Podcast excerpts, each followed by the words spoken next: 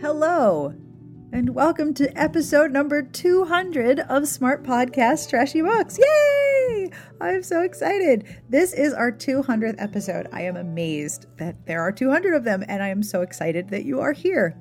I am going to be joined by Amanda and Carrie and Elyse and Redheaded Girl, and we're going to talk about the books that made us into romance readers and the romances that changed our lives in some way. And of course, we're going to start off with a TMI discussion about pet farts, and we're going to ask really important questions like what happens if Stephanie Plum is sent back in time, and what books are required for a zombie apocalypse. We also have some special guest callers telling us about the books that made them into romance readers. I put out a request to the people who had supported our Patreon campaign to ask them to call our Google Voice number and leave a message answering all of my nosy questions to make sure that the voicemail audio would still work for the podcast. And it does. So thank you to the Patreon volunteers who we have special guests mixed in with our discussion. Plus, I have Sassy Outwater as well because, well, she was doing the dishes and she couldn't get away from me calling her. I also want to hear from you. I want to hear about the book that made you into a romance reader. And now that I know that the voicemail audio quality is way good, I would really love it if you would call 1201 371 3272 and leave me a voicemail telling me about the book that made you a romance reader. And if you can't call because you're far, far away, you can record an audio file and just email it to me. No big deal. I would really love to hear from you. I would like to hear what book made you a romance fan. This is also a super long episode, but hey, we're celebrating, so extra celebration, right? This podcast is brought to you by you. Thank you. Thank you for listening, and thank you for emailing me, and thank you for becoming Patreon supporters, and thank you for listening each week. I love hearing about how much you enjoy the podcast and how many of you have made it part of your weekend, and especially how many of you are working out or walking around. Keep going. You have totally got this. The podcast transcript this month is sponsored by Kensington, publishers of All In by Simona Ahrnstedt.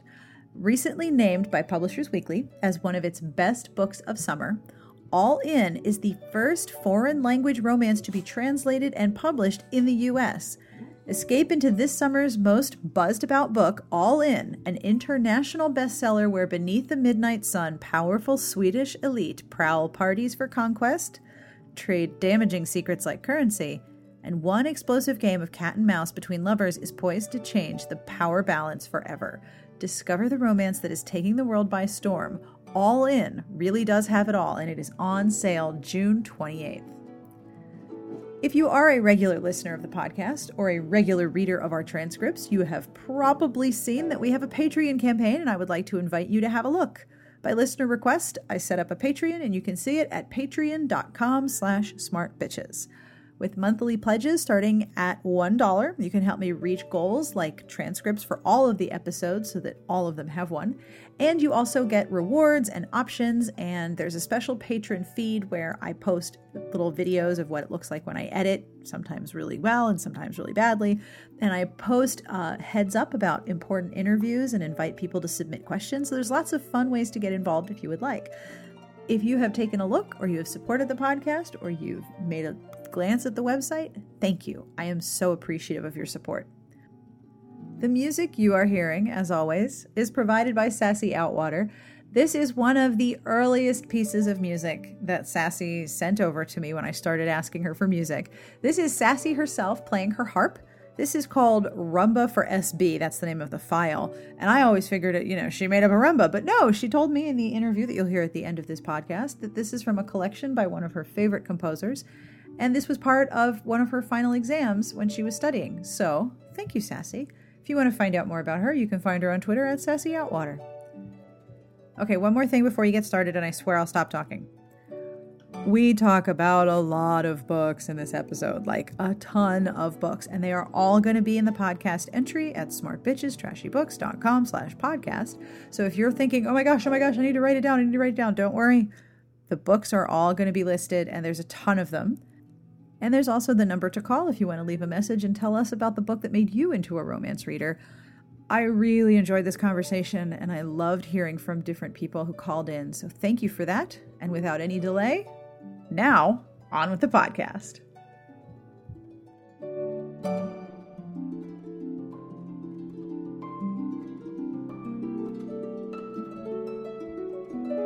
Oh, who farted? Not me, man. All right. So I have Wilbur right here, and Orville's over there, and Zeb is on the floor, and somebody made a fart, and it wasn't me, and it is dire in here right now. You're never gonna Mm. solve that mystery, Sarah. There's too many. There's too many furry butts in here for me to really know, like who the hell just made this smell. It's oh my god, my eyes are watering. It's so bad. So welcome to our 200th episode. Yay! Yay! I'm so. Can you hear me? Yes. Yeah, we can hear you. Okay, good. Are you there? I'm here. Somebody. Mom mom sent a random handful of Swedish currency that she found in the bottom of her purse. You know, As you do. All right, Along Mom. with She's walking around with Kroner. Yeah, All right. yeah.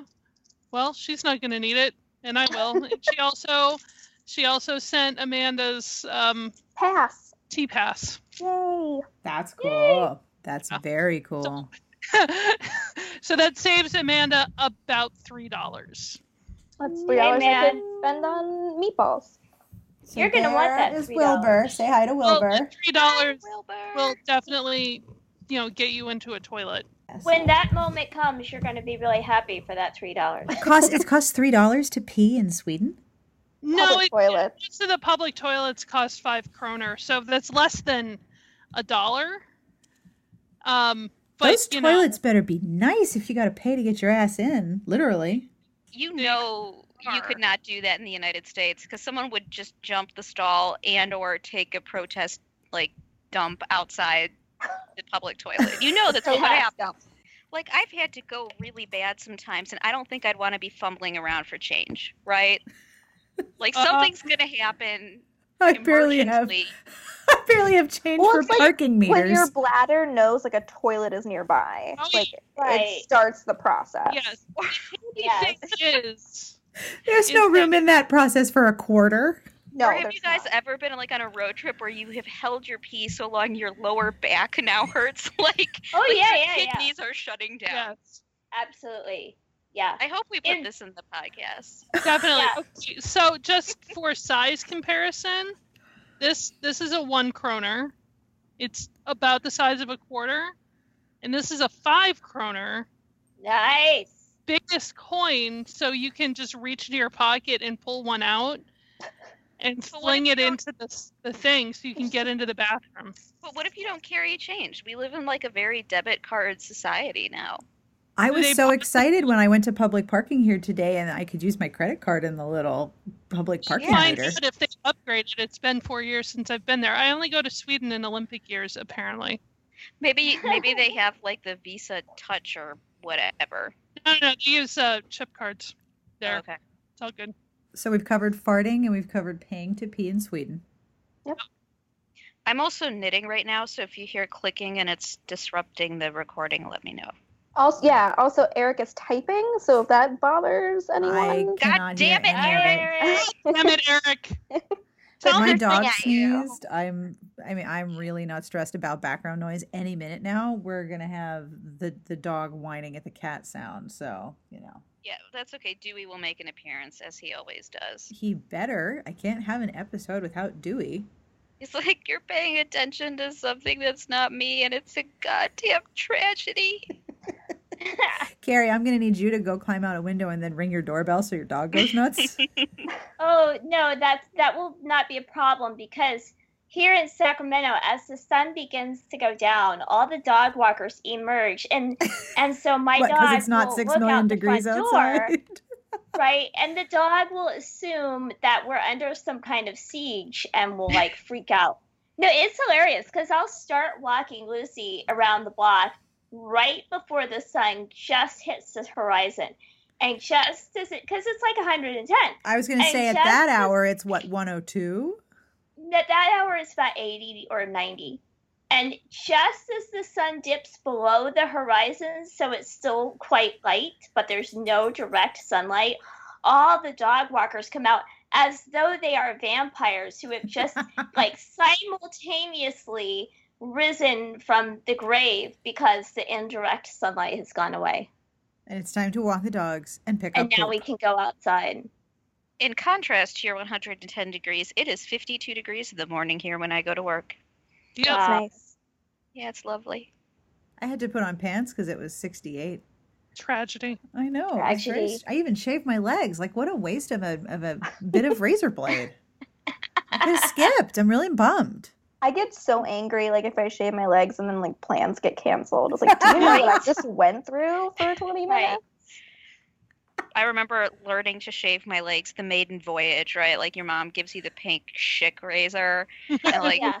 and like your your dad's can of Barbasol and tells you to, you know, what's going to happen. So of course I'm like freaking. She's like, you know, just be really careful around your knees and like the back of your, you know, the back of your leg because that's where you cut yourself the most. So I'm like, I'm totally prepared to not cut my legs, and I go to flip the plastic cap off the razor and completely take the pad of my thumb off Oh. instead. Oh, God. Uh, I once shaved my legs before a dance before school and cut my ankle. And I still had to, like, I slapped on a whole wad of band aids, didn't clean up the bathroom. It looked like a crime scene. Ankles bleed, man. Oh my god. Zeb would like to like you to know he is digging a hole in the carpet. He's going Oh. to try to reach the first floor before the end of the episode. Good dog. You know, it's funny. I, I get more comments when the intro and outro are super unprofessional. Like the dog barks and there's, you know, something falls and the Yeah. cats are yelling and people are like, that was great. And I'm like, I, I tried to record that like nine times and that was the most professional one. so apparently when my animals are being nut jobs is the best audio. Yeah. There you go. yeah. Do you still sacrifice an avocado? Yeah. What? Bad things happen if we don't. Okay. We have discovered that before recording Anglophies episodes, if we don't sacrifice an avocado at least once every three months, the podcast gods get very angry. Right. I I feel bad for the avocado. They're delicious and expensive. It's I true, forgotten however, it's worth it. Okay, are you guys ready? Yeah. I'm ready. right. I have Yeah. notes and everything. Dude, you're so prepared. Does oh, Eric have notes? Eric probably doesn't give a shit. Aw, come on. He's so Oh. Well, before we started, he's like, "Don't hold back on your podcasting on my account." I was like, "Don't, don't worry." Like, This is not a concern. no, we've Okay. already talked about bodily fluids, so we're off to a great start. Oh yeah, I bring right. I bring the diarrhea commentary to every podcast episode. I was At least I'm kind of sober for this one. All right, so we're going to talk about the book that made you a romance reader, which could be the first romance you read, or it could be the one that you tried and you were like, oh no, I actually like these. These are awesome. And the romances that changed your life in some significant way. Now, the, the cool thing is, I posted on the, the Patreon feed about this and invited people to leave me a voicemail message so they could answer the questions. So, as I edit this, I'm going to include other people as sort of like an interstitial um, talking about what their favorite romance is. And hopefully, people will call after this episode and we'll get more people to respond and tell us what book is their favorite or what made them a romance reader or what impacted them significantly. Yay! Mhm. Because romance readers are the bestest ones. All right, who's going first? What book made you a romance reader? Uh oh, we have a Dewey. Uh-oh. Oh, Dewey's going first. All right. All of a sudden, there's cat ass. All right, Elyse, Dewey has nominated you. Can you hear me? Dewey, uh, Dewey just knocked me over because it's pumpkin time. I see. Uh, Dewey gets. Oh, I'm sorry. So Dewey has constipation issues. So Dewey in the diarrhea with every episode. So. Dewey gets. He does. My cat has constipation issues, so he gets a teaspoonful of like canned pumpkin every night for fiber, and like 7:30 is when we we do pumpkin, and so he's pissed off because it's, God damn it, I need my teaspoonful of pumpkin, woman. yeah. Isn't that what his father servant is for? I will let his father servant know, but I sing the pumpkin song, and Rich doesn't sing the pumpkin song. Oh, Oh, well. Yeah. well, what's well, the pumpkin song? we are going to hear the pumpkin Yeah, don't song. leave us hanging. Well, I can't. Right. It's just like it's pumpkin, it's pumpkin time. we sing that and walk around the kitchen.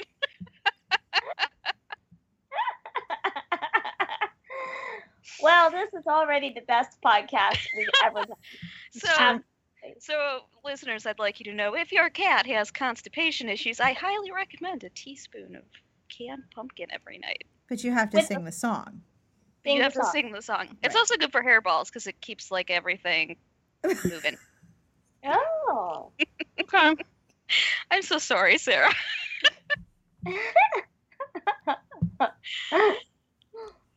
Okay, Elyse, now. now that we've moved on from pumpkin and poop, Oh, As God. Do we as- ever? as No, soon as, really? as I can No.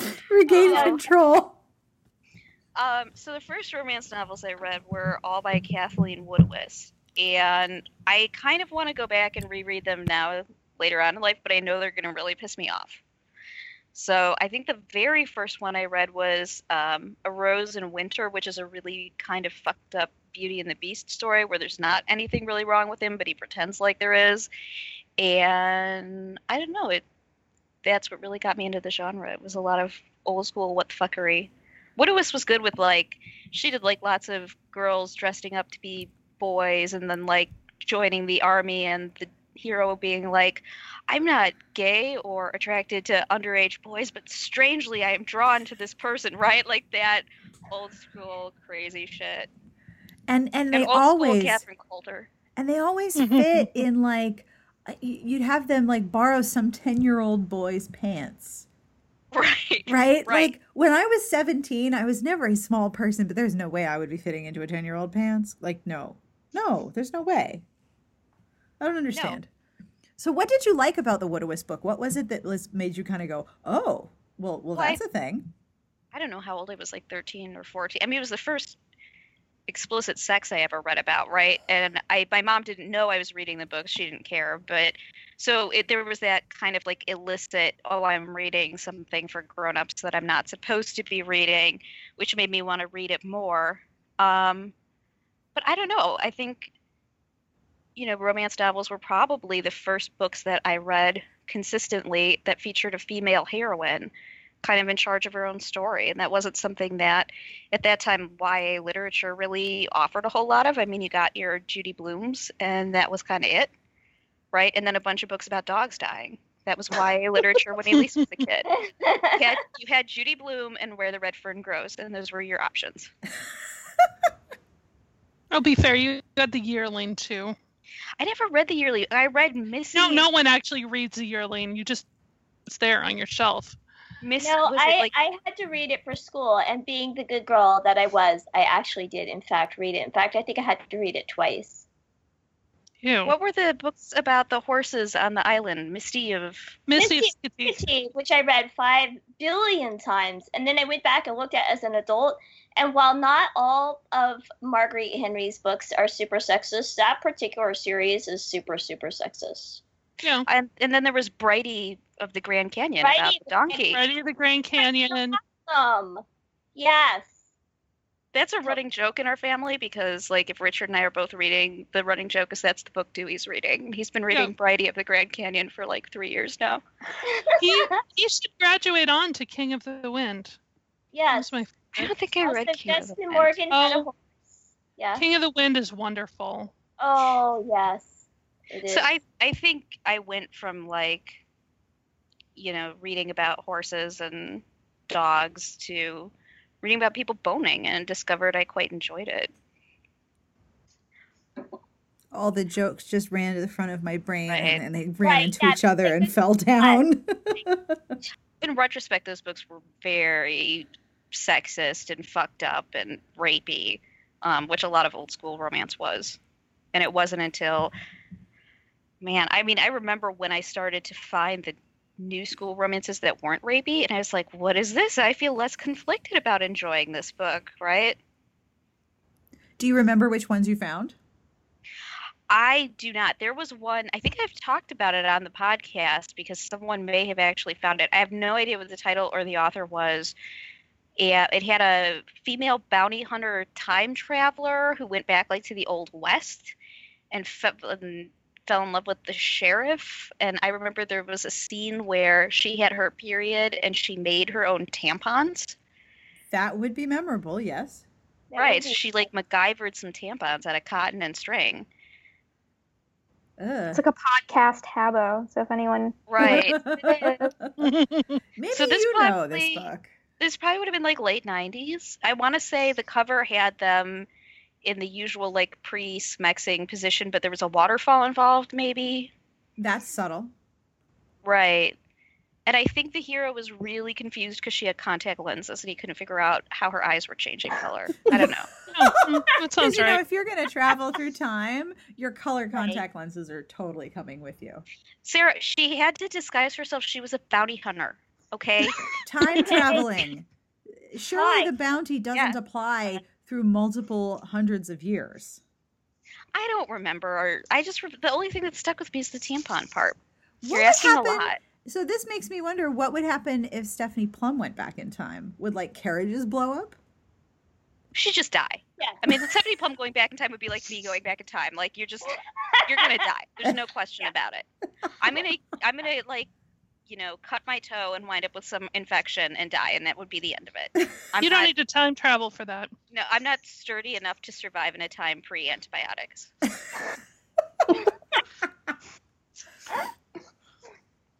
Carrie, what um, about you? What about me? So, so I guess which question is it? What's the first one I read, or what's the first one that made me like go, "Oh my goodness, I am a romance reader"? That one. Okay, I would say "Bet Me" by Jennifer Crusie. So I actually was I read Bridget Jones's Diary and I liked it, and it was sort of shelved under like shit lit. And then I tried reading some other stuff and I just hated it. But shelved on the same shelf, instead of being in the romance section per se, was a copy of Bet Me, and that was it. It was all over. And by the time I read all of Jennifer Crusie, I got in hold of some other recommendations. And then I found you guys, and I just started going down like all the A grade books, and you know, I was in. So, yeah, so there were other romance books, and definitely romance things that I consider romance novels that aren't normally considered romance novels, like, you know, Jane Eyre or whatever, that I read way before Bet Me. But I would say that was the one that made me an official diehard member of the club. And that was the one where you read it and were like, oh, now I get it. Now I get it. Right. Yeah. Is that book still the pinnacle for you? Like, is that the one that against which you grade other books of similar genre? Oh, yeah. Absolutely. And I have multiple copies and I stash them in multiple places. in And you send them to me. Tire. What? You send them to me. Oh, I You- sent. You're like you- a you're like a bet me pusher. I am. Well, there You just was a keep dark copies. period where Right. I gave so many away, I was out of them, and that was distressing because normally I have at least three copies, and I have a, a pantry shelf that I call the zombie apocalypse shelf, and I have like food and extra water there. It's really like if there's an earthquake because I live in California. Um, but I have, Zombies like, could happen, though. I mean, there's not a lot of water. Right, It's really, really I hot. have, I have water, and carefully wrapped in Ziploc, I have my apocalypse books, and one of them is Bet Me. Also, Jane Eyre and The Lord of the Rings. In case I have to like re- reboot Western civilization, I figure I've got it covered. That sounds about right. Yeah, it's like there's definitely some other ones that need to be in there, but the problem is I kept sticking more books in there, and then I was like, you know, the whole food water concept seems to be going by the wayside here. I had a zombie apocalypse emergency book collection. I, I think your instead of- priorities are in order books, water, food. I know, You guys right? have you've seen the old Twilight Zone episode, right? With the the guy in the library. Right with the glasses, I hate that. yeah. Right. Well, They're it's because that's hell. one. awful. Yeah, he's It's in hell. supposed to It's be. awful. I hate it. It's too depressing. Makes me so upset. So yeah, no, that's that's the I don't like it. It's sad. Is Carrie? Is there a, a romance that Yeah. you've read that really changed you, or was that also Bet Me? That would also be Bet Me. How come? The other one, inter- what how did Bet Me change me? Bet Me has a lot to do with body image and body dysmorphia, which is something that I really struggle with. And chicken And even- marsala, which I struggle with. right? My personality and my family are very different from Min's. But every single time I go shopping, I remember Min talking about how Cal tells her that she dresses as though she hates her body, which is a huge problem that I have when I go shopping and I buy everything at least two sizes too big and like really like bulky. Uh, and uh, there's just a lot of stuff from there that I pulled out. Also, the acceptance of multiple kinds of happy ever afters. I really like that part of the book, that aspect of the book. Especially Uh, that and she didn't want to have kids. Right, yes, and that does not magically change at the end. She just, she's not like, well, now I found love, so actually I do want to have kids. It's just not part of their happy ending. There's also one of her friends who likes being single, and her happy ending is being single. And that's like in the epilogue, they talk about Min's whole group of friends, and they all have, you know, a different thing that they do. And uh, I really loved that. That was exciting to see in a romance novel. And it's still And pretty still, revolutionary to say that your happiness does not have to include children. It doesn't have to include a person. It doesn't have to include a, a single partner. It could be multiple people in your life. You, that, that happiness doesn't have to be one prescribed thing. Yeah. Yeah. And the other book that really changed my life was also a Jennifer Crusie book. It was maybe this time. And that is because, wait, is it maybe this time or maybe next time?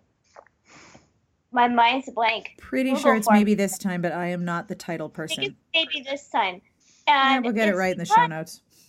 That's the first thing I wrote for you guys. I won a contest. So, yeah, so I have a whole life trajectory to thank that book for. Wow. Yeah, seriously. Huh, I didn't know that. That's true. That's when I started doing more writing.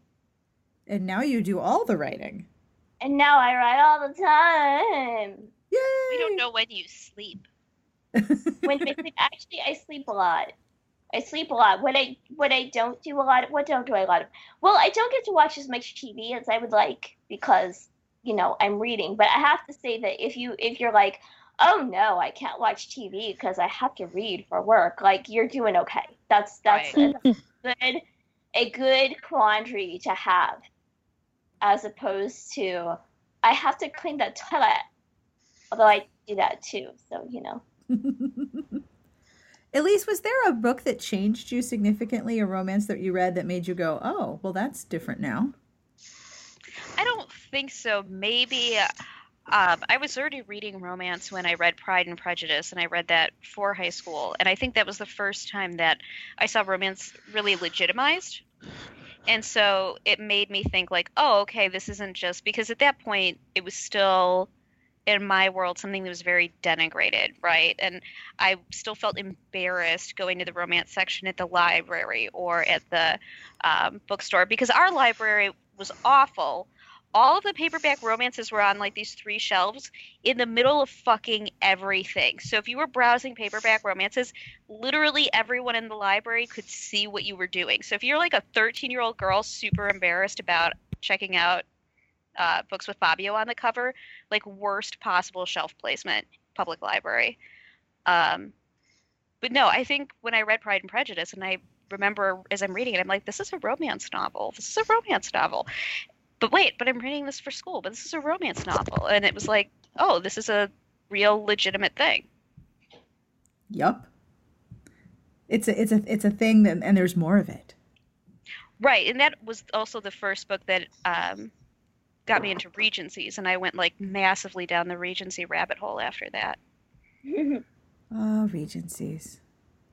I just read a Jo Beverley this week, and because you know the old school, old style Regencies. I don't want to say old school Regencies because it wasn't like there was even kissing, much less raping. But there's such a quiet, deliberate style. There that that the writing is such a comfort read for me because it's very character driven. There's a lot of you know doing things in parlors and who should be in the parlor with you and whether or not it's appropriate the older style regencies are such a comfort read for me and i forget how much i like them They're kind of less angsty. Oh, yes. Even the Carla Kellys that take place in the middle of war have angst, but it's not like wrenching. You know, like no one's reaching in and ripping my heart out and squeezing it. Unless I'm reading the wrong ones, in which case somebody's going to be like, no, you didn't read this one, and then you'll cry for days.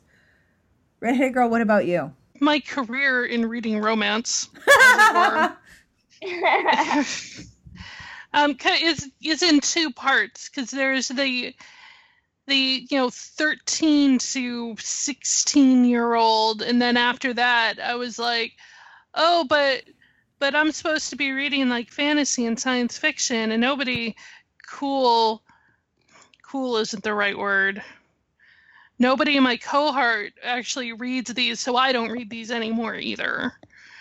And the the book that sort of the the first book that i bought myself in that phase was Catherine Coulter's Season of the Sun, which I think was my second or third review that I wrote for Smart Bitches.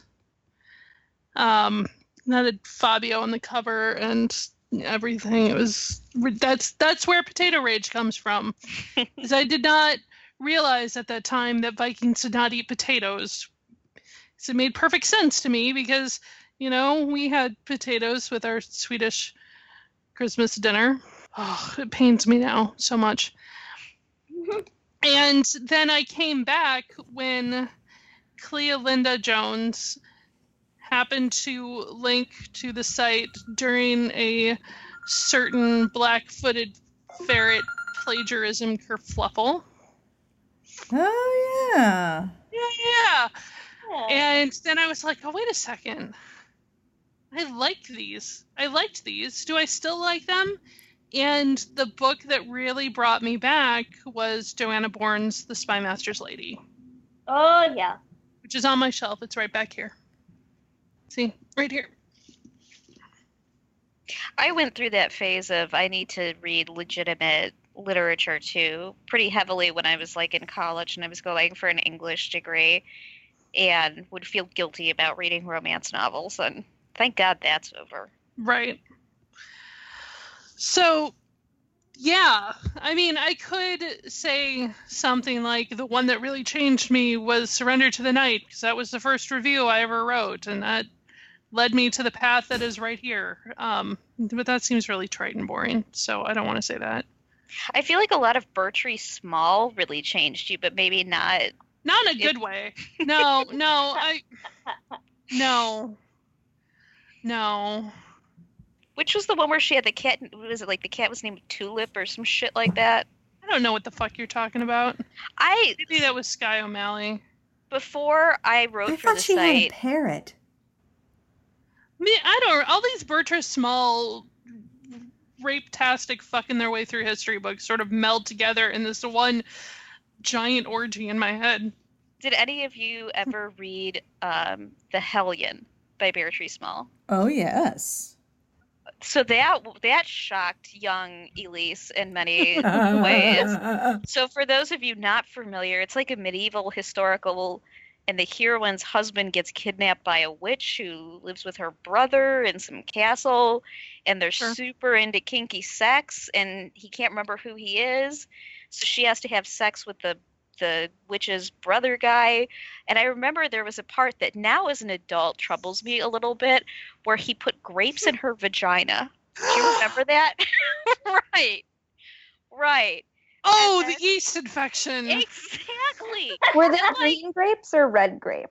They didn't specify. He got them back out, but I'm just thinking, fuck, what if one of them gets stuck in there, right? Like you're gonna be squatting on the floor, pushing like real hard, You gotta use those Kegels. right? It's Yeah. just There's there's a scene in one of Anne Rice's beauty books where she is presented as a centerpiece at a banquet with uh, apple slices shoved up her her hoo ha. Just no. don't put food in the hoo ha. Do not. Hi, Dewey. Hi, Dewey. Kisses. Bye. But there was Pro also, tip. Pro tip: Don't put food Pro up the tip. hoo ha. and they had like a a padded cross that he tied her to, and like it was the first time I ever saw the word dildo, and I had to look it up yeah. Yeah, that was I- a I I am looking for a screen capture of a later Bertrice Small, and I know the phrase "rummaged in her labia" Oh yeah, you oh yeah. is in you there. did like That's number two that, now. text it or That's my second most popular uh, line in a romance novel. My most popular, my my personal like this gives me joy actually lives on my desk. Hang on. This is a very recent uh, publication. This is Lori Wilde, and it's it's even I even ripped it out of my arc because it was in like the little I don't know what that's called the little paragraph or the sample that's like the one page yeah, teaser. yeah. It's not the Oh, yeah, the blurb. it's the blurb or the it's kind of like the blurb or something. It's it's inside, you know, here's a little taste. Okay. All right, here we go. Guess which part is my favorite. Axel washed, watched Kasha take a deep breath, strong, in charge. Her breasts rose brilliantly, swelling with air, alive with it. Hard What? pass. My, my Oh. boobs don't hold air. what? I would be a much better swimmer if my boobs could inflate with air. I wouldn't even have to paddle. I would just sit. I c if you Really, could boobs inflate, balloons? like if you could inflate your breasts with air enough that you could like, like you know when you're in the Dead Sea and it's so salty you can just sort of sit up and you float. Mhm. Yeah. Like if my boobs were filled with enough air that I could sit up in the ocean and read, I would be very happy. So Could you I imagine though having to take the air pressure, like the tire pressure of your boobs? that little thing that shoots out. right. Phrasing. My mom didn't like the Dead Sea at all. She didn't like the the floating bit. She didn't enjoy it. well, it is a very odd experience. Yeah, I think that was basically it. But yeah, rummaging in her labia was was was quite startling for me when I saw that one. And I can't find which book it's in, and the screen cap is on the computer that I have turned off. I I I, I always picture like somebody like you know keeping like things in there, like oh, I gotta find Like my a dirty pen, trunk or something. Yeah. has In her Couple labia, of kroner. work well. the one kroner or the five. Like my mom at a dollar store, just in her purse. Just trying to find her credit card. yep, rummaging. Hi, Smart Bitches. This is Elizabeth, and I love your podcast. And I'm calling for your 200, 200th episode question about first romance book that I ever read. Um, the first romance book that I can remember reading was actually Flowers in the Attic by V.C. Andrews. So me and like probably 500 million other people. But um, it was kind of funny story about how I landed on this book there was a guy who obviously, I mean, obviously there's always a guy. There was a guy who was my mom's best friend's son who was probably about four years older than me and had a super secret crush on, um, because, you know, we lived on opposite sides of the country and I only saw pictures of him and heard about him through my mom. But, um, he, when we were visiting over one summer, he actually said, you know, I think he was forced to talk to me and my sister because he was older than us and not at all interested.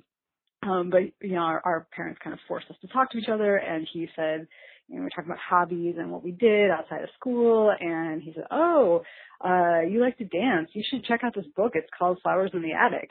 Um, I had no idea. I'd never heard of it before. I was like, oh, okay, um, cool. I'll check it out. So when we got home, I went to the used bookstore that I usually went and found books at, and I found a copy of this book and um read it and got to all the incest parts and whatnot, and was like, whoa, whoa, whoa, crazy, whoa! like, why would you recommend this book to me? This isn't about dance. Um, I mean, maybe it's a little bit about dance, but whoa! so um i i uh, was definitely one of those people one of those kids who was definitely not going to ask my parents at all about um boys or sex or anything so i learned most of that i learned that you know books had these crazy sexy times in them and i learned everything about um, sex and relationships, I guess, from reading romance novels, uh, starting with Flowers in the Attic. So yeah, um, that's uh, that's my story. There you go. Bye.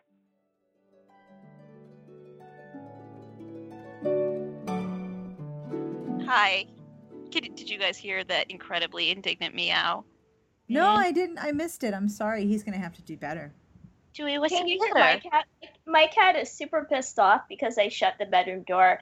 And pretty soon I might have to give up and open the door because eventually all three pets will start trying to get the door open by clawing their way through it. And I'm like, it's not that exciting in here. And they're like, no, no, the door's shut. It must be great. Oh, if I try to go into the bathroom and pee by myself, Zeb oh, lies yeah. down, all four legs spread out, puts his nose under the door, and just cries in the most piteous manner. I like it when the cat sticks the arm under the bathroom what are you door. doing under there? What are, do you need some toilet paper? Yeah. Yeah. Like I, I, I, I survived going to the bathroom unattended for many years, but Zeb is completely baffled as to how I made it through life so far without his assistance in the bathroom. It's very odd. Amanda, what about you? What book What made is you the a question? Because I've been drinking vodka. well, now that we know that, let's uh, let's change the question. What shall we ask, ladies?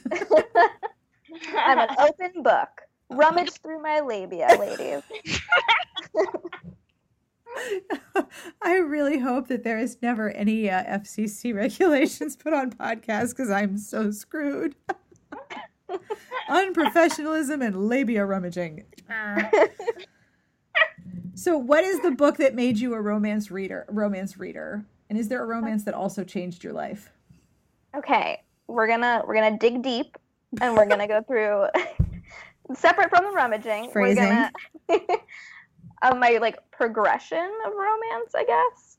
Okay. So I started off with like baby romances, not like romances between babies, but like, like romances for the younger audience. Er, he said, and she Baby said, romances. "Bleh." um, so like my first kind of taste as a teen girl to anything in terms of uh, romance books was the like teen series of Angus Thongs and Full Frontal Snogging. Yes, those I books were so love- good. those books. And it's um, kind of like a coming of age series, and the girl's British, so snogging is kissing. Um, I had the entire series. It was amazing, and it's kind of like a teen girl trying to, I don't know, like try makeup for the first time. I think she like accidentally waxes off one of her eyebrows. Like As you it's do. just yeah and she has like a crush on a on a boy and so that was my first foray into it but like as the hormones get worse you're like well this fade to black isn't doing it for me i need i need something else um You need so full frontal more than snogging. I need like D and the P action. Um, so my mom was a big romance reader, but by the time I came around to it, she had cleaned her wall to wall, ceiling to floor bookshelf. She had cleaned her romance collection out to make way for more books. Um, I think she was on like a mystery kick. So we have this old rickety shed on our property, and she had put all of her books into these huge plastic bins. And she's like, "Have at it." Um, and in those bins were paranormal romances. So the Carpathian series by Christine Feehan, the Dark Hunter series by Sherilyn Kenyon. So I started reading those, but they're like it wasn't hitting the spot that I wanted. Like it wasn't like they were good, but they weren't great for me. Are you And petting then- the camera, Sarah? What are you doing, Sarah? No, um, hang on. Let me see if I can turn the computer around. There is an Orville, and he is attempting to figure out where to sit because not only do I have the sound box on the table, but I also have my laptop. Sit in the Okay. sound box. Hang on. Say hello, Orville. Orville. Hello. Oh, I'm out of And he's here. gone. He's like, oh, I Yeah, was a he's- camera. Screw that. I'm out of here. Put my laptop back down. This microphone is so sensitive. I'm sure when I like edit this, it's going to sound like explosions. now he's behind the sound box. Like, can I can I be in this box? Like, what is this box for? So the Carpathians weren't doing it for you. There wasn't Yeah. enough full frontal snogging. Yeah. Uh, and then I was part of a Goodreads like reading challenge book, and it was just all about romances. And this book, they had a challenge where like someone would recommend a book to you. Um, they would recommend a book off of their list that they think you would like, and then they would pick a romance off of your to read list in case you hated their choice. And so the book they recommended to me was The Bride by Julie Garwood. And oh, look at that cute cat face. That he's he is trying to get into the sound box. By the way, he's like rubbing up on the uh, on the on the pop screen and everything. Like what? What? There's foam and a, and a circle. This is awesome. The Bride by Julie Garwood is the best book. The Bride is so good. and I was like, this is it. This is what I've been looking for and waiting for. And it's funny though, I don't read historicals much anymore. Like it was the historical romances that kind of made me like a devout reader because the paranormals were like wearing me out, and so like the historicals were kind of what got me to stick around. So Julie Garwood, and then um, the Wallflowers series by Lisa Kleypas. I love those No. books. I will share an unpopular opinion because I feel like everyone's favorite is Devil in Winter, but mine is not. Um, mine is It Happened One Autumn with Lillian, who's like the brash American heiress, and like her hero is Marcus, who's kind of like a stuffy, uppity, like British aristocrat. Is it he's a Um, duke, right? I think so. I don't know. I remember. Of remember. course, he's a duke. of course he is. They're all dukes. I remember He's a at one lord. I don't know if that makes him. Or earls. There is No, a I, I sequel. mean ancient, not necessarily in the Wallflower series. There is He's a an earl. sequel, and and he's already married to Lillian. And one of the things I remember about that series is that Lillian was miserable being pregnant. Like she hated it. She was sick. She felt terrible, and it was one of the first time I times I had seen a pregnant romance heroine who was like, "This sucks. I hate this. This blows. I'm tired of this. Can it be over? I Like, she doesn't it." have like that glow, and she's Mm-mm. like, "I just love being pregnant." Like it, it was not like that at all. I happen to have loved being pregnant because it took so fucking long for me to be pregnant. But, you know, my first trimester, I was nauseous and all I wanted was glazed donuts, bananas, honey nut Cheerios, and milk. And I hate milk. Milk's disgusting. No, I wanted to drink like nine gallons of it. But I wouldn't Sarah. say what? Sarah. What? I'm Me- from the dairy. Sarah. you have personally Sarah. affected, I like cheese. And Well, you I- do now that we've introduced you to proper fucking cheese, Miss Velveeta. Hey, Velveeta has a place on the No. shelf for the zombies.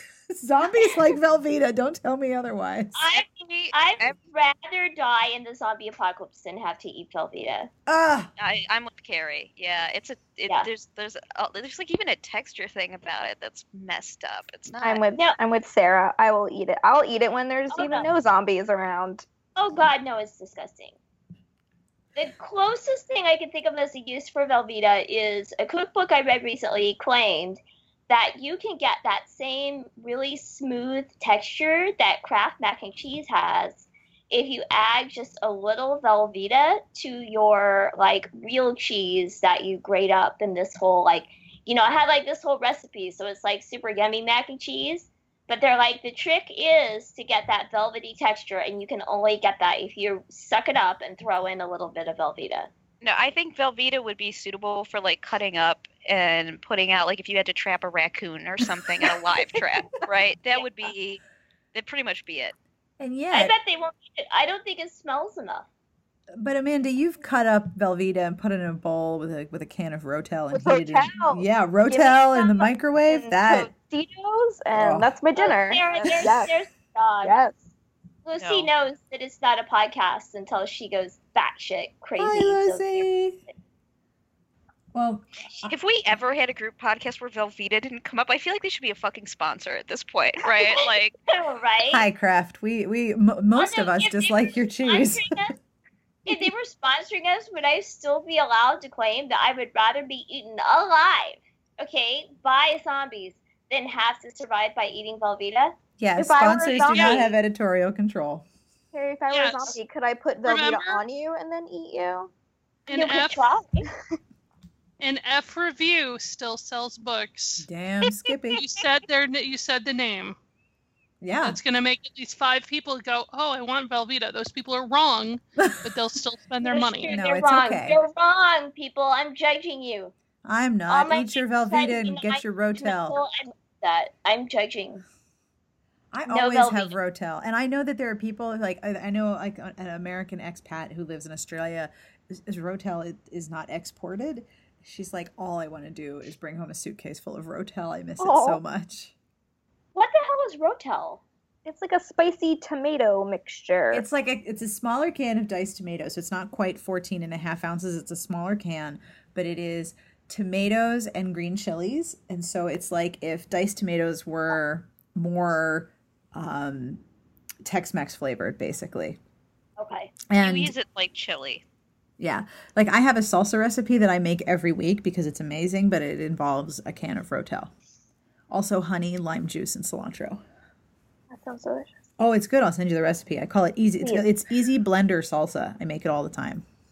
I also have that genetic thing where I don't like cilantro. Oh, cilantro. Or it tastes like good. soap for you, right? It tastes like like death. I, I Soap, love death. It cilantro. tastes like it tastes like medicine. When I'm being charitable, I say it tastes like medicine. I can't do cumin though, at all. Oh, really? I like cumin. I like cumin. I think that too much of it smells like feet, though. Yes. It has That's a very true. odd smell. It does have an odd smell. I'm not sure I would have said feet per se, but yeah, it does have an odd smell. Lucy? Yes. Hi, Lucy. I believe that what may have happened is my husband might have come home, and Oh. you know, you never tell until we enter the house and Lucy smells us. We could be in disguise. Okay, we could be anybody. You could be covered with Velveeta trying to lure a zombie. Right. This you could know, happen. So yeah, yeah. I I don't know. Sorry. Hi everybody. My dog is here. Oh, that's fine. I'm trying to keep the cat calm on the desk so it doesn't try to like hump my laptop or climb inside the sound box. Cats are high maintenance, man. But they're so cute. They are they are so cute. And man, the heated bed is popular. Oh my gosh. And if one of them is in it and the other wants it, they just sit on top of each other. Like hamburgers. That's why we had to get two.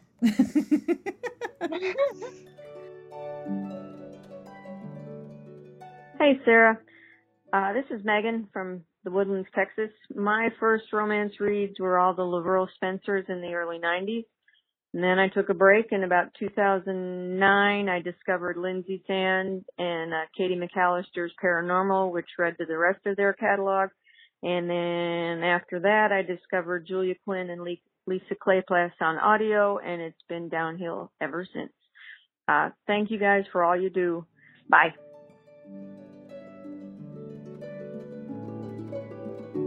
So do you guys want to hear about my choices? Yes. Yes. Yes, I'm I'm not excused. I always No. feel weird. No. Like I edit the podcast and I take out me talking a lot because I'm like, Jesus, I'm boring. Snip, snip. Back to you. That's Sarah. What? You're wrong. Oh, okay. Yeah. All right, I'll be less like judicious you with my editing. I do edit out my stutter so that when I see it in the transcript, I'm always like, oh, I missed one.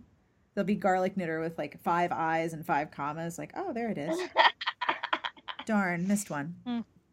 So I, I've always I've I've told the story of my first romance, which was Midsummer Magic by Catherine Coulter, which I still love that book. It is so I don't like the word problematic because it's too vague. Like, what is the problem? Does it smell? Is it expired? Is it toxic? Is it Does it racist? Like, what's like the problem? It, no, it's better than Velveeta because Velveeta is uh, your baseline. Velveeta is not bad for me. Baseline Velveeta is, you know, it's it's there. It's there are things that are better, but it's not like you know, it's not like that cheese that's fermented and and and whatever the hell that's called. Isn't there a cheese that's like you bury it, or is that shark? That's Fish fish. shark. Fish, Fish. or sheep? Shark. Yeah, okay. But I also know that there's some cheese that is just like, no, I can't handle the smell. All right, I've gotten you off topic. Mid- Midsummer Moon, Catherine Coulter. Midsummer Magic. Midsummer Magic. Sorry, I think Yes. Midsummer Moon is the one with a hedgehog that I totally adore, but it's not by Catherine Coulter. But No, that's by Laura Kinsale. Uh, Midsummer Magic does not have a hedgehog. It does, however, have a hero who is sort of manipulated into marriage, a heroine who disguises herself as ugly so that her two charming sisters will be picked by this guy who's being manipulated into marriage. But he picks her because he's like, I will just totally park her in the country and then go back to London and bang my mistress and all will be well. Um, and so she's very pissed because she didn't want to be picked and she's picked and now she's married to him and they have to have sex. And so at one point he he uses cream to ease his entry like, like multiple legitimate, like Mm. like he Like, just it's, it's not very coffee? specific it's not like he grabbed a jar of velveeta it was like he jar he ran to his back to his room and grabbed some cream and No, eh, like face cream. no, Probably. that's probably also gonna you, that you're gonna get a yeast infection. Of course, you're gonna get a you're gonna get a yeast infection pretty much from anything. I mean, come on. so he's trying to be considerate and at the same time he's awful but it's a really interesting exercise in as the reader accepting that he is a complete dick to her and he's horrible to her but he's also trying not to be really really awful. Like he could just you know bang her and leave but he wants to not hurt her even though they have to consummate the marriage for whatever reasons. Um, and then when she go he goes back to london to bang his mistress she he leaves her at his estate which is a horse stud farm stud farm? Is that a thing? The, the horses Yes. also bang basically. The, out at the farm there's lots of horses having sex and she knows lots of things about horses because she's scottish and she likes horses.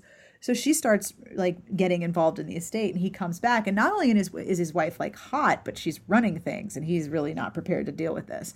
And then they get together and there's they don't need any cream anymore I don't know why that book hits me in all of like just in so many places. It's probably a lot of nostalgia, but I love that book. But the one that I that I that really changed me, that like I look at this and think, wow, like my life is different because I read this book, is um Instant Attraction by Jill Shalvis. So I read it and I want to say I read it in like January and I, I the whole book takes place in an outdoor snow sport sort of company. These three brothers run it. And the the hero of that book is a former professional snowboarder who busted up himself and now he can't snowboard and it's very sad. But i grew up with a parent who was extremely seasonally affected and so I grew up hearing that winter is the worst thing ever. Like it's horrible. It's just it's terrible. You just have to endure it. And you know, I grew up in Pittsburgh where there's like a cloud that comes in in October and then it leaves sometime in April, but it just hangs out all winter. And so I, I just sort of grew up thinking, you know, oh, winter's horrible and you have to get through it and it's terrible. And winter isn't fun. It's not like joyful to be outside waiting for the bus in the cold. But then this book was like, no, winter's awesome. You go snowboarding, you go skiing. And I hated skiing the times that I tried it. I thought it was horrible because ski boots are the devil and they're so uncomfortable. But then I was like, I want to learn how to snowboard. I want to do this. And you ever you ever read about something or see something or look at something and you have that sort of resonance like, "Oh, oh, that's a thing." That's that's a thing I that yeah, okay. That's a thing that I want to do. So I went home and researched ski vacations after reading this book, my younger son was still a baby because that first year he was in the the the the, the child care center at this at, at the place where we went in Vermont. My older son learned to ski. He was four. I learned to snowboard the following year. Um, and then my husband also learned to snowboard, but he'd been skiing in high school. And now it's a thing that we do every year. We go skiing and snowboarding. But it, part of it was that books not only giving me this thing where I had that sort of internal resonance of uh, oh oh that that yeah that sounds good. But also this idea that winter could be fun and and that you can go outside and do stuff and it's not this miserable horrible thing to get through unless you're in Wisconsin which which I understand that winter is Well, something that you just is have it to is get ten through. months out of our year, but but the summer months like make up for it right actually I really love winter. I don't think I could live anywhere that didn't have a winter. And yeah, there is that like you hit a point in January, February where you were like, okay, fuck this, right? where you and that's when everyone goes on vacation. So that's when we do like a week somewhere tropical and kind of break it up. But like I love um, I love the snow. I love when you're laying in bed at night or you're at home and there's a snowstorm coming in and you can hear the wind and you look outside and it's just it's like beautiful and quiet and still. So no, Isn't I it- dig the winter. Isn't it amazing how when you have a really big snowstorm, the sky turns lavender? And it's warm out. Like it's warmer out when it snows than when it doesn't snow. Yeah. Yeah. And I also noticed that living when we lived in New Jersey, it was it could be cold as hell. Like there was some I mean, not like Wisconsin cold. You'll laugh at our cold, but I remember like there was a, a wind chill, and the with with the wind chill, it was something like fifteen or twenty below zero, and you know that's never fun when you're waiting for the bus. But it's sunny, like the sun's out. Yeah. I remember being Yeah. very disoriented when we first moved to Jersey, and I was like, "There, it's cold, but the sky is blue.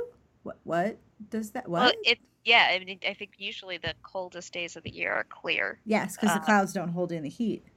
Right.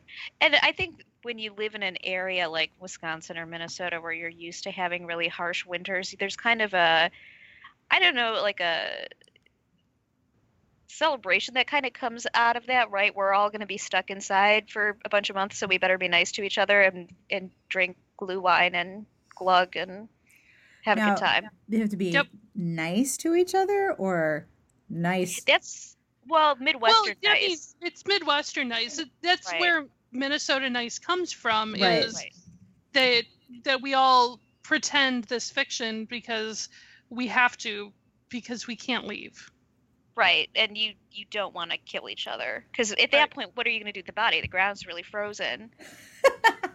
So And there's also the there's a there's a sort of lack of bullshit and artifice and pretension in cultures where if you're not careful, the place you live could kill you. Yeah. Yeah, I think you know, like when I look at how so I was in Alabama um, a while back for training, and when I looked at the way th- women in Alabama dress to go to work, right? It was like, holy shit, I am not bringing my A game. But then I remember that in the winter, I legitimately come to work wearing um, long underwear under thermal leggings with like giant Wellington Sorel type boots up to my knees and like three and nobody gives a fuck right? And don't bother wearing makeup because it's going to your your It's gonna tears from the cold. and Yeah, fall I off your mean- face in a big chunk. so there's that whole like we're not trying to fool anybody we just want to get from the car into the building and not die. Like that's that's the plan here. And we're gonna layer heavily. So when I lived in Alaska in Bethel, like winter, the only problem with winter was he just kept going. He just would not frickin' stop. So every year, like around February, I was like, okay, fuck this, you know. But you know, it's Halloween and the kids start trick or treating and they have their costumes on over their snowsuits, Yep. you know, and they Yep. can like hardly move. And then we would do like an Easter egg hunt, and the Easter eggs are really easy to find because you put them out in the snow, and all the kids are still in their snowsuits. Like it just goes on and on. But there's also kind of this sense like, okay, all the community stuff happens in the winter. Yep. All the parties, all the plays, we get together for movies because in the it's still kind of a subsistence setup. So as soon as it gets warm, everybody goes to fish camp. Everybody leaves. So if you're gonna, you know, do something as a community, you do it in the winter or like the Uh, sometimes like at the very end of winter. Like we had a big dance festival, native dance festival, I think in March, which still was pretty much winter. But but it was better flying weather, which was really important because everybody had to fly in and out. But I really liked that. And then every time you got through a winter, it was like you had like another mark of status, right? You had made it through X number of winters.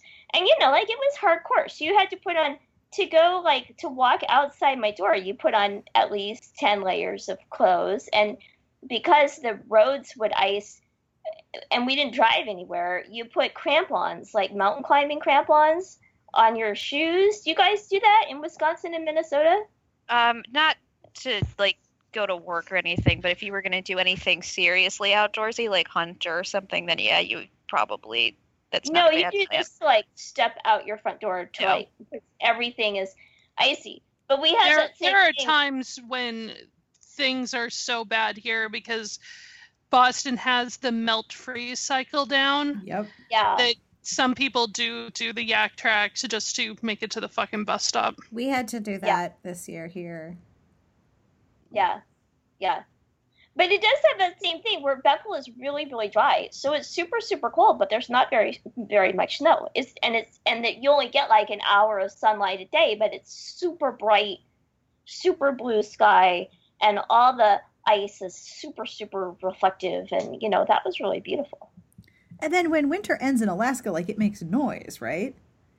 Oh yeah, yeah, yeah. Oh no, no, because see the river ices, and we call it the river road because you drive up and down it to the villages all winter, right?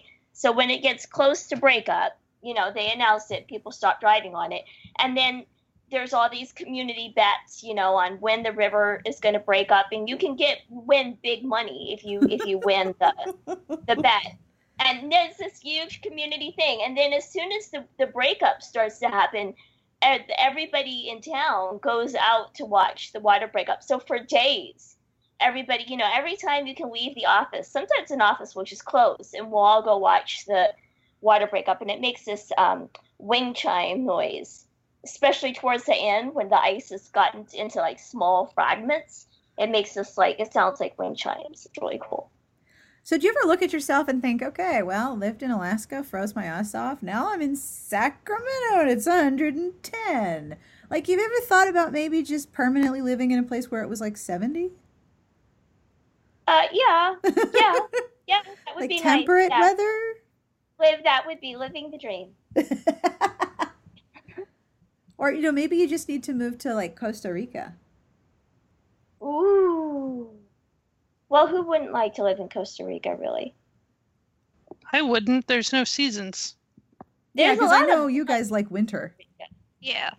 Serious bugs. Anybody, I got we got off again on tangent, and we didn't hear more about the book that made you love winter. Oh no, that was it. I love that book. That it, I've read okay. it a hundred times, and it's it's not even like it's the characters or it's the the thing that happens in the romance. It's the setting of the book that just was so vivid to me that I I Mm. still remember reading it and thinking, oh, whoa. And I mean, the story itself is really good. It's still one of my favorite contemporaries. But I think that's true for a lot of, of romance readers that, well, like Elyse said, it's, it's, this is where women are the, the story. And Mhm. so if you read a lot of romance, then you end up learning about things that you might not otherwise have experienced. Like I had never really heard of or thought about the idea of bisexuality until I read Butterfly Tattoo by Deidre Knight. Deidre Knight? Deidre Knight. Hope that's right. I will have to look it up. Where the character had been married to a man and then finds himself falling for a woman and that's part of his conflict and it, it that i mean there's still not a lot of bisexuality represented in a romance and a lot of bisexuality gets sort of erased as you know you have to pick a side i had never even thought of it. It was not something that i even was aware of because it, i just i just never learned about it until i read about that character and then realized oh that's a that's a thing. Okay. Yeah, I mean, I I studied literature, and you know, the it, when I got to college, there was more diversity and more focus on women and um, different ethnicities and things like that. But romance novels were really the first books I read that this was the heroine's story, and she is going to take agency for herself. I remember in sophomore year in high school, we did like a Arthurian legend um, unit or something, and I remember we read uh, you know the the Legend of King Arthur, and then we also read the Lady of Shalott.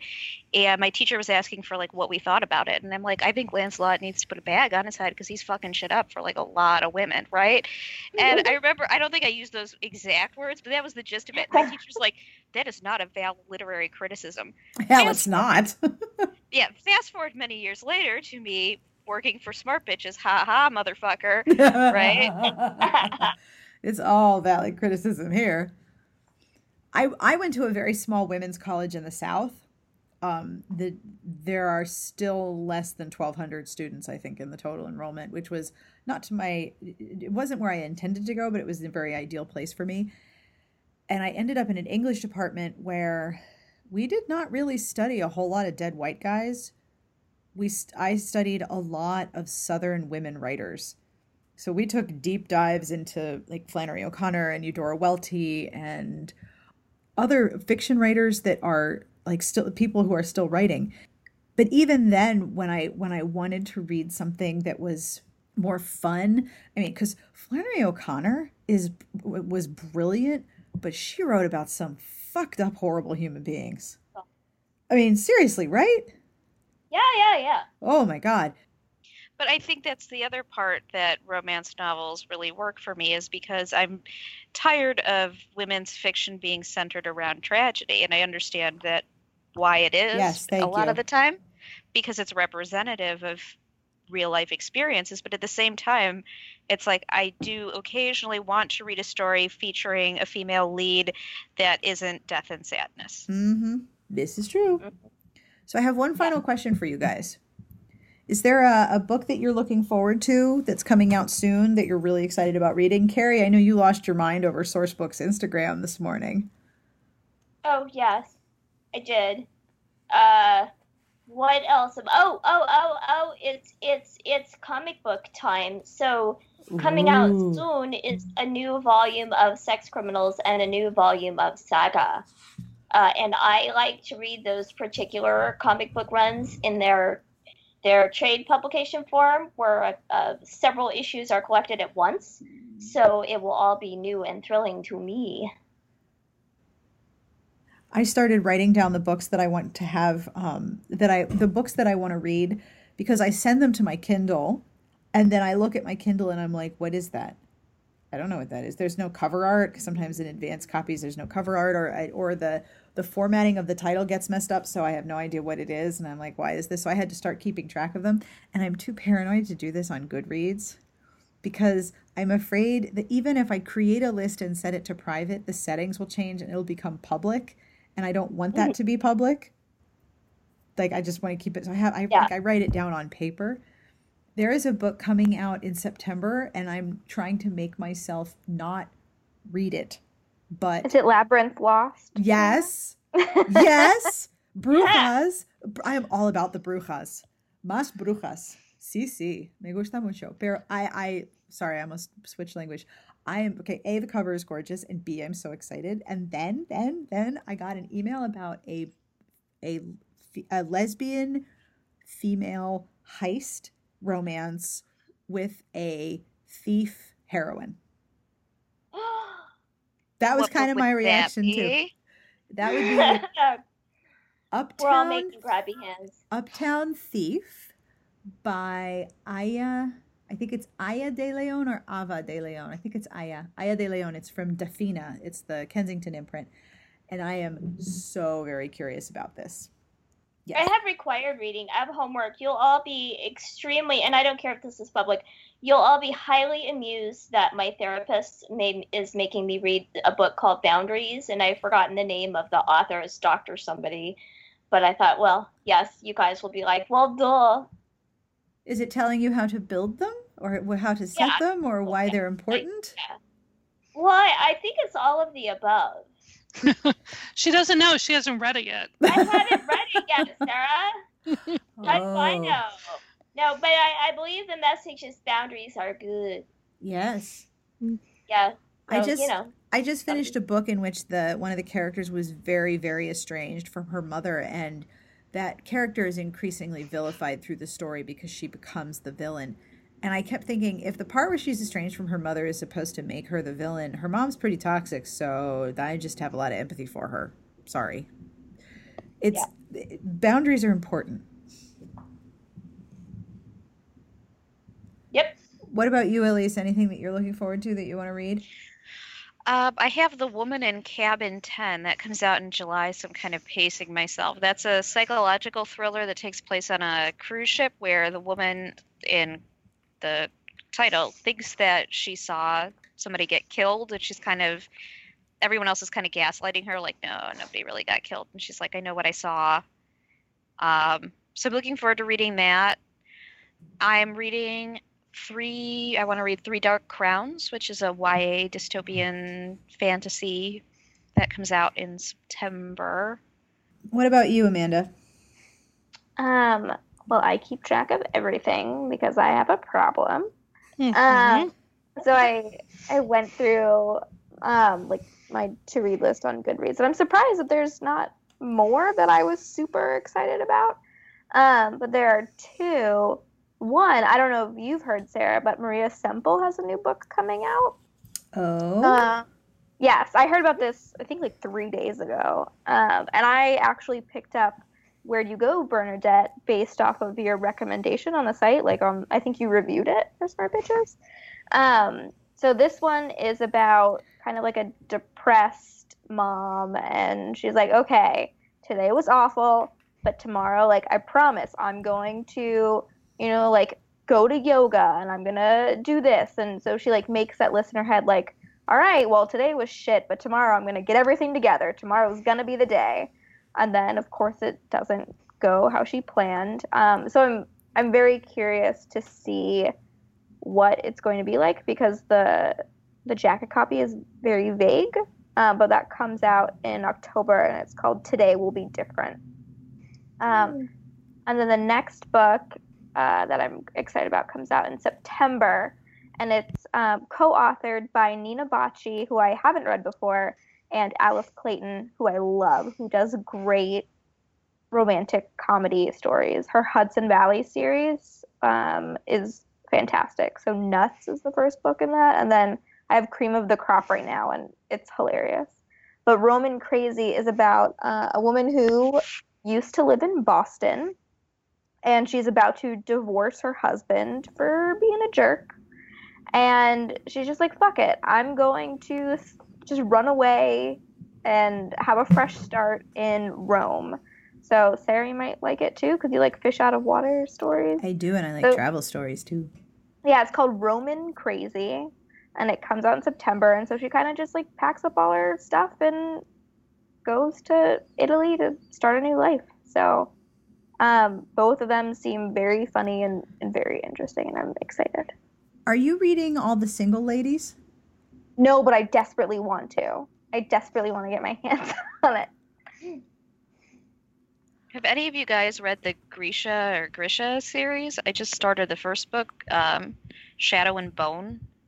It's oh, a- I think I own a. I think I own that one, the first copy, and I've Yeah, heard it's it's good. It's a YA fantasy series, but it kind of takes place in kind of like a. It, it's like based on uh, Russian, Russian. folklore. If you like that, one of the most beautiful books I have ever read in my life, and it's also very dense. Like I couldn't read more than fifty pages in a sitting. Is Deathless. It's beautiful. Like the writing is beautiful, the mythology is beautiful. It's Russian influenced. It's fantasy. Um, it's kind of just like a big allegory, though, um, to Russia in World War II, I believe. But it's it's an amazing book, fantasy, great writing. So if you like Shadow and Bone, Hi, Sarah, Amanda, Carrie, Redheaded Girl, and Elyse. I'm Tiffany, and I'm from Sydney, Australia. So, the first book that got me into romance was actually a fantasy book. Uh, I wouldn't know if I could call it a YA because there was a sex scene in it. Um, it's a book by Kate Forsyth, and it's a series called The Witches of Eileanan. I can never say the titles right. In one of the books, um, the one of the main uh, female protagonists, she gets it on in the cave with the prince, and it just it just hooked me, and I was like, where can I find more of this?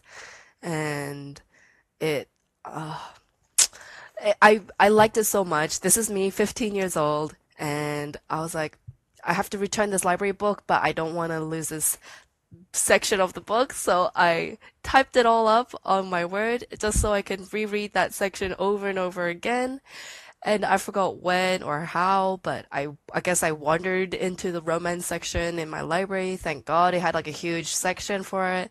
And I just went to the deep end with that. I um just it was just like a beginning of my romance reading career, I guess. Um, I just remember spending so much time at school just reading romance book after romance book, not really doing any schoolwork.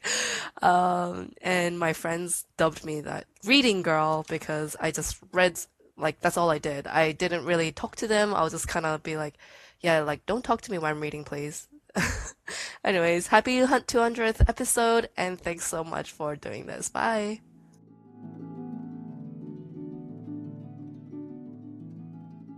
So so we had this really interesting conversation. So Sarah recommended the Call of Crows series. I thought, oh, Rich is really gonna like this. I got it for him on Audible because that's he he reads books, but it takes him so long with his dyslexia that he prefers to listen to them on audio. He just like inhaled the first two books. I don't think he everything he was doing, he was listening to those books, and then he had to tell me all about them all the time, like about. he still like periodically cracks himself up over Brody Hawaii, the pit bull The dog. running around the backyard with someone's arm in his mouth, and his her mom being like, "Brody Hawaii, you dropped that arm. You're a role model for pit bulls."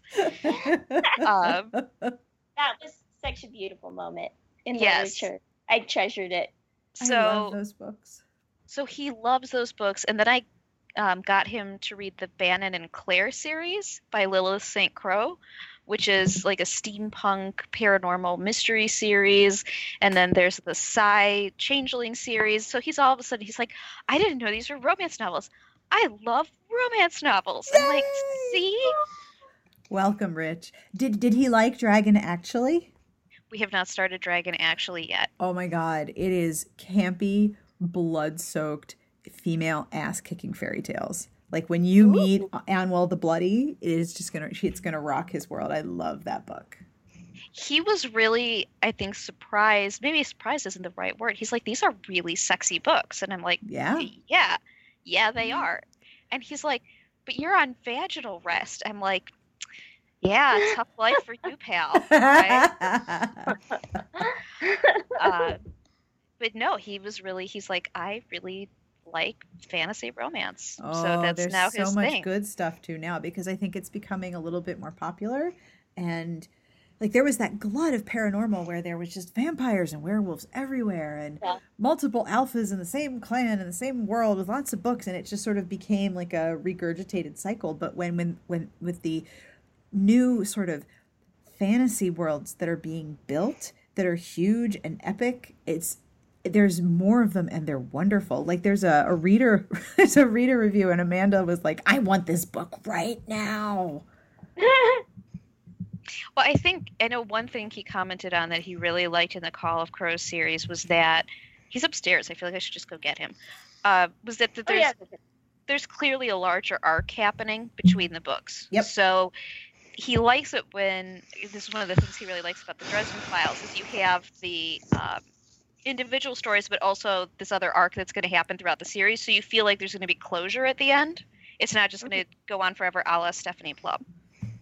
Well, she should go back in time shouldn't stephanie plum go back in time I would totally read that. It's so funny. Like when I discovered Stephanie Plum, all of a sudden, all I could read was Stephanie Plum, and I must have read ten Stephanie Plum books in three days, and then I could never go near her again. It Yep. was like that thing you where OD'd like on her I OD'd. It was like I ate like one specific kind of junk food, like so fast that I gave myself a horrible stomach ache, and now I can't go near it. But I think part of it was just that feeling of like part of what kept me going was I was like, oh, how's this going to resolve that? And then I was like, oh wait, it's not. It's just going to go and go and go. And I've already read like 13 of these, so I'm good. redheaded girl Yeah. any books you're looking forward to I don't know. I feel like I'm kind of in a slump right now. I just got um, a certain age, that book with the gorgeous cover. yes That I'm looking forward to reading that.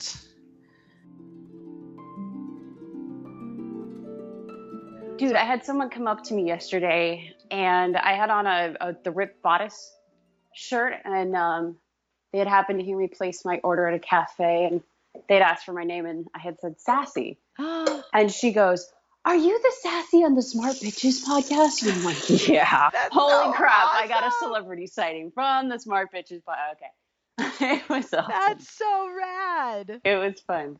It was cool. That's super cool. Well, I'm actually using one of your early pieces of music for this episode, the rumba for SB, as if, as the file is called. Yes. Did you make that up, or is that a like a no, a that of- is an actual piece. That is part of a series of dances that was written for harpists. Um, and I had heard it as a child and fallen in love with the piece. And I looked for it and looked for it and looked for it in college. And then I realized it was a part of a whole collection of pieces and wound up studying the whole song cycle. But that piece still remains probably my favorite harp piece to play of all time. That's awesome. Yeah. Well, I'm I'm glad I get to use it. So thank you. Yes. Thank you. Do you know who it's by? Uh, I need to. I want to say saison. Uh, I will look. Give me Yeah, no worry. Take your five time. minutes because I know I'm just like I have chemo brain right now slash hormone brain slash all kinds of not functioning brain. Oh, perfect. So this was on my ask you- recital, but I cannot remember jack crap right now. Dude, so here's my question for you. What is the book that made you a romance reader? Do you remember what it Uh, was? So I started with Arrows of the Queen, the the Queen's Own series by Mercedes Lackey. Mm-hmm. that book series i think turned me on to the idea of romance as a driving force in the i'm a huge joseph campbell fan the whole hero's journey mythology journey i'm a diehard star wars fan i remember being able to see those movies when i the, the 70s the first original movies um, i saw them before i lost my sight so i fell madly in love with joseph campbell's analysis of epic mythology and journeys and things like that and one of the things that was never brought up too much was relationships, uh, Right. romance. And then suddenly I read this story about this incredible heroine who is life bonded to this incredible person who doesn't know he's incredible. And um, the story just completely kind of transformed how I viewed mythology and archetype and all of these nerdy literary things that made me want to start off college as an English major. Um, and I, I was crazy for it. And then I read Anne McCaffrey's Killashandra series, and again realized that romance was this thing that I had loved, but never really taken seriously in my books because I had that whole idea of bodice rippers. And to be honest, as a kid, they didn't put a lot of Harlequin books or, or romance novels into Braille where we could access them. Um, I had much better access to other types of books that had elements of romance in them, but I'd never read a, a straight romance novel until um, I got out of college. I think was the first time I actually picked up a full-on romance novel, and I read um, Gabriel's Ghost by Linnea Sinclair, and it's a sci-fi, but there's it's a romance, and that I think was the first time I had ever gone. That's a romance, and that's a hero's journey, and that's exactly what I want. I like sci-fi, I like thrillers, I like guns in my books, but it's all for love. It's all for romance, and that's when I started reading and writing romance. And the first book I wrote wasn't supposed to be a romance. Um. Darn. and then I finished it, and I went, "Wait a minute." Oh crap. There's no other way to label this. This is a romance novel. I wrote a romance novel. Surprise. And that's how it started. Yep. Is there a romance that you've read that has changed you profoundly? Like you can point to it as sort of a pivoting point in your life? Or is it the first ones that you read that made you go, uh, oh, oh, oh, oh, I like this. This is great. That changed me profoundly. Um Oh, there's so many. um reading Susanna Kearsley's books, um, where she changes time periods for the character. The, the characters go back in time, mm-hmm. but going to that archetypal idea, I still look at it as kind of going back in your life and looking at the things you did in the past versus the things you do now Yep. and influencing your decisions. Because I like to apply books to real life. I, anybody who listens to the podcast knows I take books and go, can I see characters in reality? In reality, can I see? Can I identify with things that are going on in this book?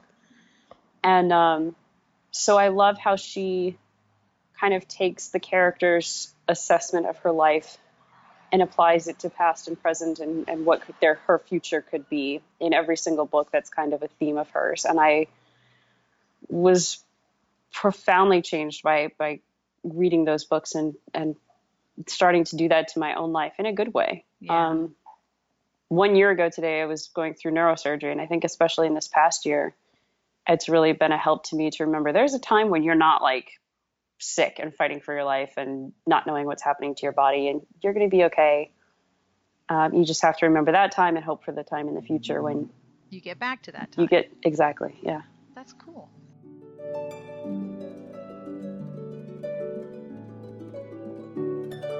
And that is our 200th episode. Wow, an hour and a half. I hope you liked it. I am so excited that I have been able to do 200 podcast episodes, and I am so thankful to Elyse and Amanda and Carrie and Redheaded Girl and everyone who called in, and Sassy Outwater, and most especially you for listening. Thank you for being part of our podcast community. This podcast episode was brought to you by you. Yay! Thank you for listening and for being part of the show, for tuning in every week and emailing me and leaving comments and leaving reviews. It is really wonderful to know how many people around the world listen to the show, and it's just, it's so cool. So thank you for being so awesome. The podcast transcript this episode is sponsored by Kensington, publisher of All In by Simona Ahrnstedt. Recently named by Publishers Weekly as one of its best books of summer, All In is the first foreign language romance to be translated and published in the US. Escape into this summer's most buzzed about book, All In, an international bestseller where beneath the midnight sun, powerful Swedish elite prowl parties for conquests, trade damaging secrets like currency, and one explosive game of cat and mouse between lovers is poised to change the power balance forever. Discover the romance that's taking the world by storm. All In really does have it all. On sale June 28th. The music you're listening to is Sassy Outwater. You can find her on Twitter at Sassy Outwater. This is Sassy and her harp, and this is one of the first pieces of music that she sent to us for the show. Every episode, we have music that she has either produced or worked on, and in July, we have some original music from one of our podcast sponsors.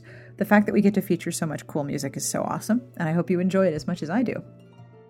If you are a regular listener or reader of the transcripts and you'd like to support the show, I would like to humbly ask that you have a look at our Patreon campaign at patreon.com slash smartbitches. I'm looking to upgrade some equipment and commission transcripts for all of the episodes that don't have them. And it is super fun to come up with rewards and different different things to do for people who are supporting the show. So if you've had a look, thank you very much. And now it's time for some compliments, which is seriously so much fun. To Renee, you are more adorable than a sleeping baby otter in a onesie. To Karina, I know that you probably think that this is the wind, but actually all of the trees wave at you every day because you're that rad. To Rachel A, underground, wherever you step, fairies are throwing a massive dance party, and the groundhogs are too. Melissa, you are the human personification of a high five, a high 10, and the perfect cupcake. And to Andrea, in the zombie apocalypse, we are coming to your house because you have the best books and the best snacks, and you make everyone feel good. If you're wondering what the heck that was about, have a look at our Patreon campaign at patreon.com slash smartbitches. And like I said, I would love to hear from you. If you would like to tell us about the book that made you a romance reader, please call us at 1 201 371 3272 and leave us a voicemail. Tell us about the book that turns you into a romance fan. And if you can't call, just record a file on your phone and email it to me at sarah at smartbitchestrashybooks.com. Either way, I would love to hear from you about the book that made you a romance fan. Next week, I have an interview that I know you're going to be excited about. And on behalf of everyone here, I wish you the very best of reading. Have a great weekend, and thank you for celebrating with us.